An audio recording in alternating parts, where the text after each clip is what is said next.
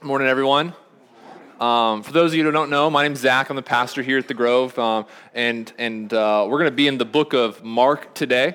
So if you have your Bibles, you can turn to Mark chapter fourteen. If you don't have a Bible, it's totally fine. There should be a hardback black Bible somewhere around your feet or seat in front of you.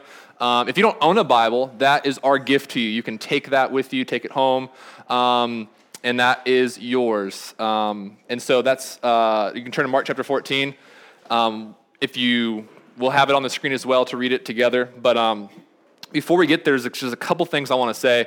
Um, I loved Adam's little devotional on Lent and kind of this week. Um, and that idea that, you know, when we slip up, God's God's there and, and we can keep coming back to him. And, and man, that is just the, the, the drumbeat that we keep beating here about the gospel of Jesus Christ. And so this idea, I think what set, so there's tons of people in church all over on Sundays. Um, and, and, and, and really, there's a lot of people in church who um, don't really understand the gospel. And that's been our, that's been really our, um, our experience as we planted the Grove, is that we have people who've been in church their whole life, and they really didn't understand the gospel um, until they were twenty-something, thirty-something years old. And so re- really the difference between the person who understands the gospel and doesn't is this, is that when you slip up, when you sin, you can run to God. That he's not this angry father anymore, because that anger's been satisfied in Christ. But but there's so many people who sit in church and on Sundays and hear preaching and go to Sunday school, and when they slip up, when they sin, they don't understand the gospel, so they run from God. They run from him and try and clean themselves up. And, then, and when they get themselves cleaned up, they think they can come to him, and that's just not what the Bible says. And so I loved that. That is really the, the idea of Lent as we enter into the wilderness. Um, We actually have a video to share a little bit about Lent, and so I'll let that play now. I think Jared has that queued up, um, just to kind of give you this other idea about Lent, about what it is, and then I'll come back and we'll go through Mark.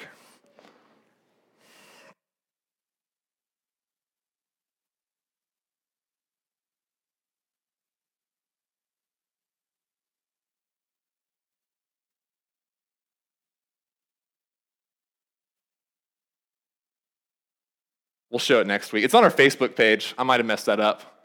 Uh, that was not Jared's fault. That was my fault. I know I like to blame Jared a lot, um, but this time I can't. Not not in good conscience. Uh, good conscience. But okay, so Lent is the idea of, of entering the wilderness, um, and uh, I hope I didn't mess that up and put the Lent video where the worship goes. Um, yeah, go ahead. Let's just break this whole thing down and see what happened. This is the Grove, guys. Thanks for coming. Okay, cool. So we're all good. Yeah, that's not, so I, I did mess up, because that wasn't today's worship. That was last week's worship. Um, all right, cool. We're just going to go into Mark and get in there. Um, before we jump into Mark, so, so Lent's this cool thing that we're doing, um, and it's entering the wilderness with Jesus. And and the cool thing about slipping up and about the milkshake, I'm not trying to call anyone out, uh, but the cool thing about slipping up is this: is it really just hits home the point is that Jesus did what only he could do, that what we couldn't do. He survived the forty days in the wilderness and did not sin. He was tempted in every way that man was and did not sin. But when we're tempted, we often do sin. And we can run to him, and he's our he's not just our example, but he's also our our Savior, and he, he exchanged his righteousness for our sin on the cross. And we'll, we'll get to that a little bit later today, but that's the cool thing about Lent and why we've chosen to uh, observe it. So before we jump into Mark, there's one last thing I want to do. I want to do a thought experiment with everyone today, this morning. Um, I've ripped this thought experiment from a guy named John Somerville. He is the uh, professor of history emeritus uh, at University of Florida, and he's been doing this thought experiment for years, um, and it's just this, I think it's this neat thing. And so Uh, I want us just to think through this and be honest. It's not, you know, no one's, I don't want, we're not going to embarrass anyone, just be honest. Um, but you, let's just imagine in your mind that you're walking down the street late at night. There's no one else in the street, but then you see this little old lady, this very old, fragile lady with this huge, huge purse. And you know it would be really easy just to knock her over and take her purse and run off with it. You'd never get caught. There's no one seen it. There's no way she could explain who you were, I D you, um, you would never get caught. And you don't do it. You, you decide not to do it, even though you know how easy it'd be. And the question is, the thought is, why? Why don't you do it? And, and, and Professor Somerville would say there's two reasons why you wouldn't. The, the first reason comes from the honor and shame culture. Uh, it would be dishonorable. It'd make me a bad person to do that. Like, it wouldn't be right for me to do that. It would bring on, it'd bring shame to my family, to my name. Um, and, and, and that's the honor and shame culture. But then there's this other reason why you might not do it. There's other reason why, you know, there could be that you decide and you think about, what would it be like for that little old lady? Just to be knocked over and have her stuff taken, her stuff stolen. What would it be like? You know, how much does she have? Is this is this everything that she has right here? You know, what kind of emotional state would she be in for the next week, next months, next years? Would she ever go out on the street alone again? And you think about the old lady and you decide, you know what, I don't want to put her through that, so I'm not going to do it. And so the first one, you think about why you wouldn't do it, but the first one is really self-centered. It might sound really good, but it's this self-absorbed, like, I don't want to bring shame to me. I'd be a bad person. It's really just self, it's just like, it's all about me, and I don't want to do that for my sake. Where the second reason, where you put, your, you know, you think about the old lady and what she's going through, is really outward-centered. And the reality is, and what Professor Somerville tells his students, is if you chose the second reason, which almost everyone always does after hearing both reasons, because it's obviously the better of the two reasons, if that's the better of the two reasons, that's the reason you chose why you wouldn't do it, you've been affected by Christianity. Because up until the point of Jesus, the shame and honor culture dominated the earth. It was, you don't want to bring shame to your family, you don't want to bring shame to your name, um, you don't want to dishonor your family, your father, your mother, you don't want to dishonor them. And that was what dominated the earth. And it still does in a lot of cultures today. Is the reason why we don't do things is because it'd be shameful. Not about the other people, but it's about us, about my family. And so Jesus really started this revolution, and he turned the world upside down. And he changed everything. He changed literally everything. It's the first and only real, true revolution, revolution in the world. Because every other revolution in the world just exchanged one person in power for another person in power. They might reorder some of the values, but what Jesus did is he completely, he didn't reorder the values, he just completely turned the values of that culture upside down. Just completely turned it upside down. And we're going to look at that today, and we're going to see this revolution that Jesus created. So Mark chapter fourteen is where we are. We're going to pick it up in verse um, forty-three. Man, I just did not do a good job this morning. That says Mark fourteen thirty-two, but it's not. It's forty-three. Um... Today's just not my day. Uh, Mark fourteen forty-three. The, the words are right, though. Just the, the reference is wrong. And immediately while he was still speaking, Judas came, one of the twelve, and with him a crowd with swords and clubs from the chief priests and the scribes and the elders. Now the betrayer had given them a sign, saying, "The one I will kiss is the man. Seize him and lead him under guard. Lead him away under guard." And when he came, he went up to, to him at once and said, "Rabbi." And he kissed him, and they laid hands on him and seized him. But one of those who stood by drew his sword and struck the servant of the high priest and cut off his ear. And Jesus said to them, "Have you come out against as against as against a robber with swords and clubs to capture me? Day after day I was with you in the temple teaching, and you have not and you did not seize me, but let the scriptures be fulfilled." And they left him and fled. And a young man followed him, and nothing but a linen, with nothing but a linen cloth on, about his body. And they seized him, but he left a linen cloth and ran away naked. And so we have this story where Jesus is betrayed by Judas. And and, and kind of, Jesus predicted this um, just a few verses earlier at the last Passover, the last supper of Christ, uh, predicted that this, this was going to happen. And he's saying here, um, I want to read it again. Uh, Jesus, in verse forty-eight, and Jesus said to him, "Have you come out against as a, out as against a robber with swords and clubs to capture me? Day after day I was with you in the temple teaching, and you did not seize me, but let the scriptures be fulfilled." And they all left him and fled. So there's this idea that Jesus is saying, like, my, you guys are you guys are expecting this resistance. They brought swords, they brought clubs, and your ex- Judas, who's been with him for three years, expected this resistance when they when they got Jesus. In fact, I mean, the whole plan, I mean, they're, they're, it's, it's about midnight. It's, it's probably after midnight at this point. Um, and, and they're in the garden. It's dark. And, and why couldn't Judas just say, "That's the guy"? It's him right there. Why do you have to come up and kiss Jesus to identify him? And they all knew who he was. I mean, he's been in the temple, the scribes, the high priest, they all knew what Jesus looked like, they knew who he was, but Judas comes and gives him a kiss. And this idea, if you ever heard of the, the, the term, the kiss of death, comes from this story, where they, he kisses Jesus on the cheek to identify this is Jesus and betrays him. Why all this subterfuge? Why all this like cover of night? Can't do it during the day, can't do it in the temple, because they were expecting this resistance. And they, and they all kind of got it from one of the guys. In fact, one of the other gospels will tell us this was Peter who took his sword and cut off the ear of, of the servant of the high priest. And, and Jesus actually, it doesn't tell us in Mark, but in the other gospels, Jesus picks it up and he he actually heals the servant and he gets his ear back. But there's this there's this sense they were expecting this resistance. And in and, and, And Jesus is saying, my kingdom is not of this world. It's completely different. Like, you're not going to get a resistance from me. My revolution's not going to be taken by force. The kingdom of God's not going to be expanded by force, because Jesus has been talking about this new kingdom this whole, th- his whole three years in his ministry, but it's not going to be taken by force. He's going to serve. He's going to sacrifice for others. He's not going to repay evil with evil. He's going to co- overcome evil with good. He's going to overcome evil with good. He's not going to, he's going to give up his power, his life.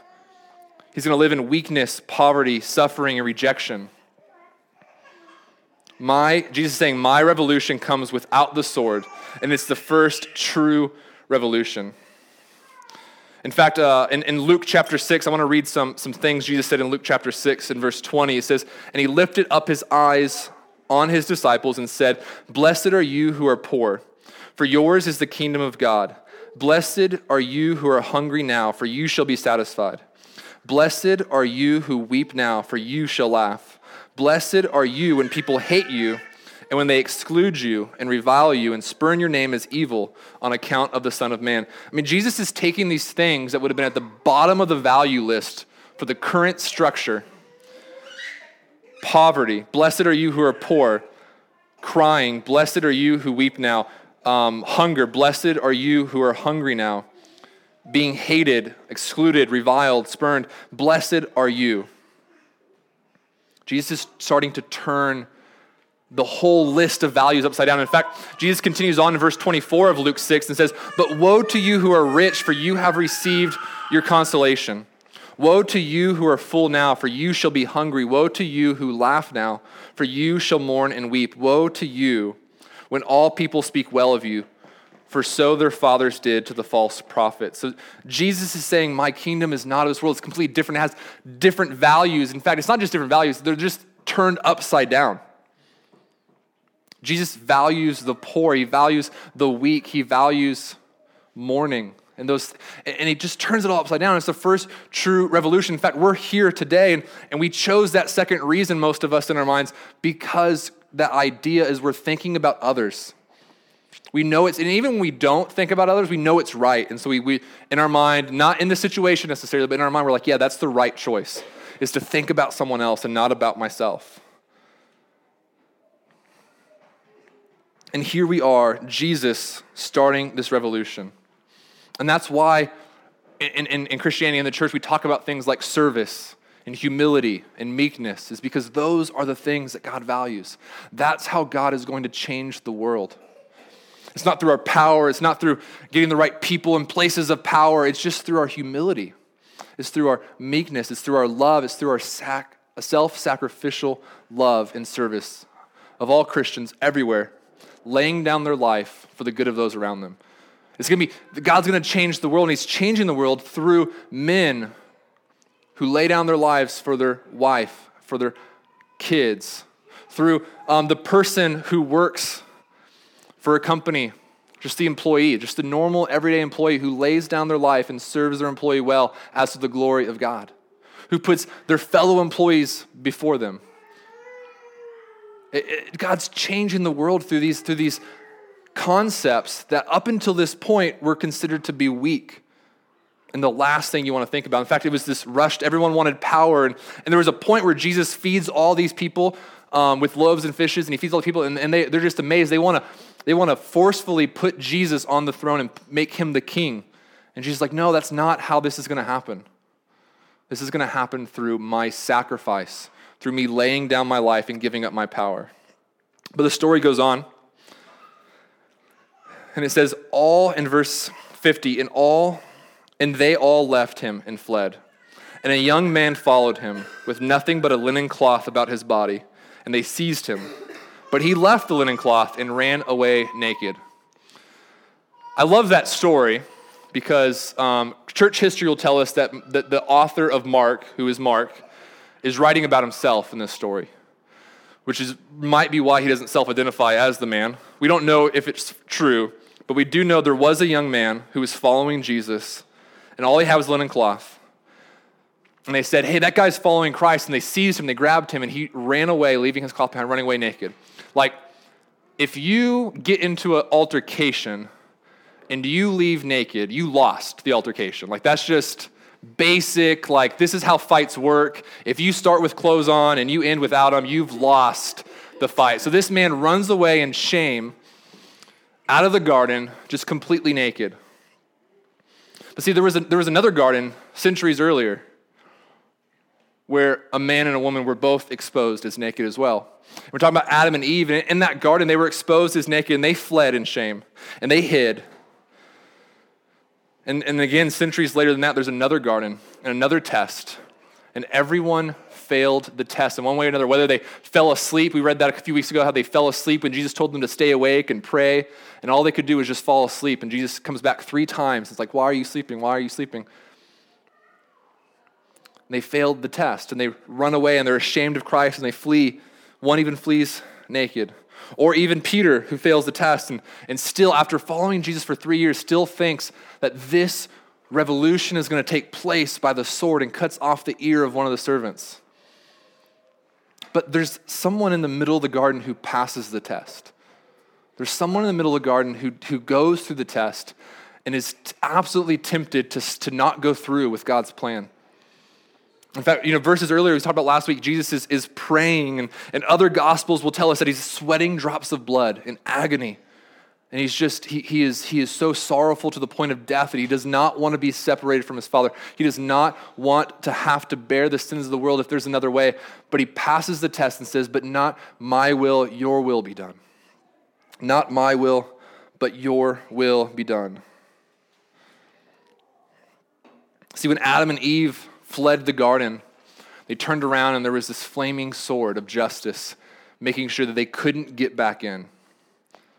And we're here at another point of the garden, in a, in a garden, where Jesus passes the test and he's going, he's about to go in and go under that sword. And that sword is going to break him, but he's going to break the sword. And people will be able to go back into the garden. People will be able to go back into the presence of God. And that's the good news of the gospel, and that's that's what we that's what we celebrate. That's why we prepare for Lent. That's the whole reason why this, this Lent thing exists, is because we want to prepare our hearts so that on Sunday morning, on Easter morning, we're able to celebrate in a way we wouldn't be able to if Easter just snuck up on us. We prepare our hearts, we prepare our souls so that we can be excited about what Christ went through, because I think oftentimes we think just, yeah, just Christ died for my sins, and, and then he got he was resurrected, but but his resurrection, Easter is so much more than just Christ being alive again and that being a good thing. It's proof that everything was accomplished, that he said was accomplished, that he defeated death, he defeated the sword guarding the Garden of Eden, and that we can enter back into the presence of God and we can commune with God and be in a relationship with God that wasn't possible before because of our sin, and that Christ takes our sin away and gives us his righteousness. So when God looks down on us, he doesn't see our sin as children of God, but he sees Christ's righteousness. And that's why we can run to him when we fall. We can run to him instead of running away from him. And that's the good news. And that's why we celebrate. It's why we sing songs. It's why we worship the Lord. It's why, it, and it changes our life. It transforms our life. And if it doesn't, then it just means we really don't understand it. Because if it doesn't change you, if it doesn't change everything, if it doesn't transform your life, it just means you don't understand it. And we talked about this last week, this idea of, of if, if, if the cross isn't beautiful, it's because you just don't understand your own sin. Because the more you understand how sinful you are, the more the cross is beautiful, because the more you understand why Christ had to die. And not just die for the world, not die for humanity, but die for you. die for you. And he did it because of the joy set before him, to be with you, to have you in the family. And this is great news. And this is news that should be shared. And you have these disciples, and they're running in fear, and they're running away, and they're, man, they are afraid for their lives. And in, in other gospels and other areas, we see that Peter um, denies Jesus. We'll get to that a little bit later in Mark. But all the prophecy um, of everyone leaving him and, and abandoning Jesus in this time of need, is, it happens. Everyone runs away, and they're cowards. But they're not cowards forever. In fact, something really cool happens in Acts chapter two. And so I'm going to turn to Acts two. You don't have to. I'll read it to you guys. But in Acts chapter two, there's this really neat thing that happens. And so I want, I want us to just really think about this as a real true story, because it absolutely is. You have these disciples. They're following Jesus for three years. Jesus gets arrested, and they flee. They hide. Acts chapter one will tell us they're hiding in this upper room. They got the doors locked. They don't want anyone to come in. They're afraid for their lives. They're praying. And really, they're just cowards. But then something happens. And in Acts, it tells us the Holy Spirit comes. The Holy Spirit, the, the helper that Jesus promised, comes. And then you have Acts two, verse twenty-two. Well, Acts two, verse fourteen, it says, but Peter, the same guy who denied Jesus three times. There was, Peter denied Jesus three times. One of the three times was to like a little teenage girl. Like, that's pretty cowardice, right? Like, if a teenage girl's like, hey, weren't you following Jesus? You're like, no, no, no, she's a liar. This little teenage girl's a liar. Like, that's just not, like, the manliness that you think of when you think of a hero of a story. And then, several weeks later, verse fourteen, but Peter, standing with the eleven, lifted up his voice and addressed them. And he has the, this first sermon ever preached. I'm going to pick up the sermon kind of in the middle to read it to you guys, because it's kind of long. It says, men of Israel, hear these words. Jesus of Nazareth, a man attested to you by God with mighty works and wonders and signs that God did through him in your midst. As you yourselves know, this Jesus, delivered up according to the definite plan and foreknowledge of God, you crucified and killed by the hands of lawless men. God raised him up, loosing the pangs of death, because it was not possible for him to be held by it. For David says concerning him, I saw the Lord always before me, for he is at my right hand, that I may not be shaken.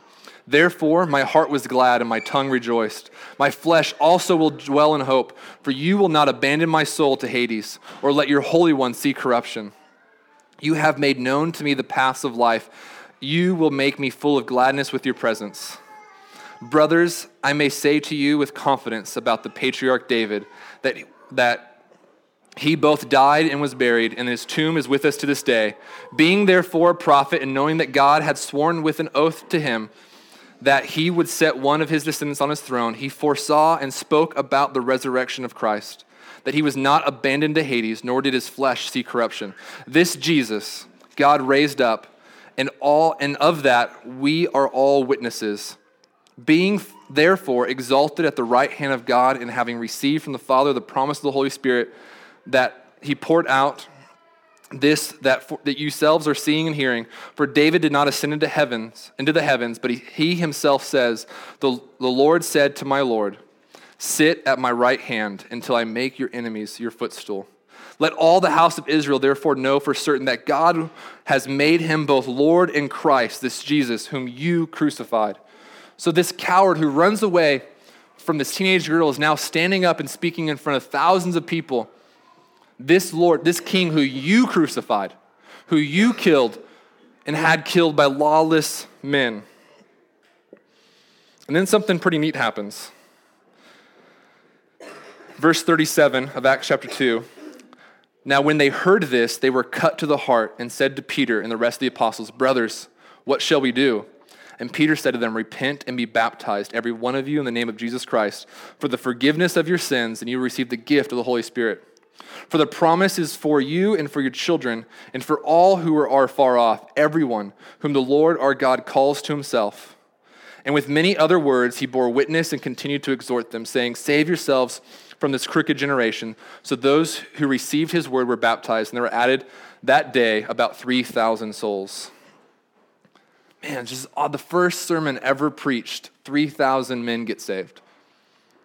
They get baptized in the name of the Lord Jesus Christ. They Je- and, and I love this part. Verse thirty, for the promise is for you and for your children and for all who are far off, everyone whom the Lord our God calls to himself. That call is here this morning.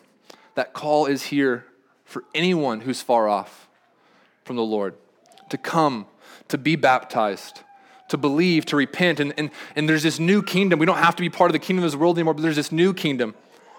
And you pledge allegiance to that kingdom. You you repent, which is this idea we were talking about this week with a friend of mine, this idea that you're you're pledging allegiance to a new kingdom. You're turning from the old kingdom, and you're saying, this is the kingdom I'm following.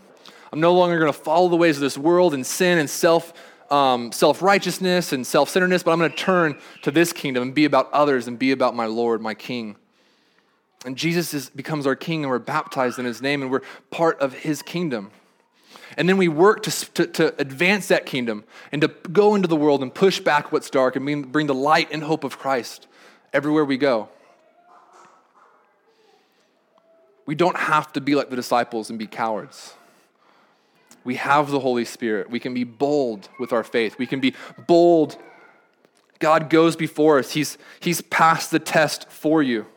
You have nothing to fear.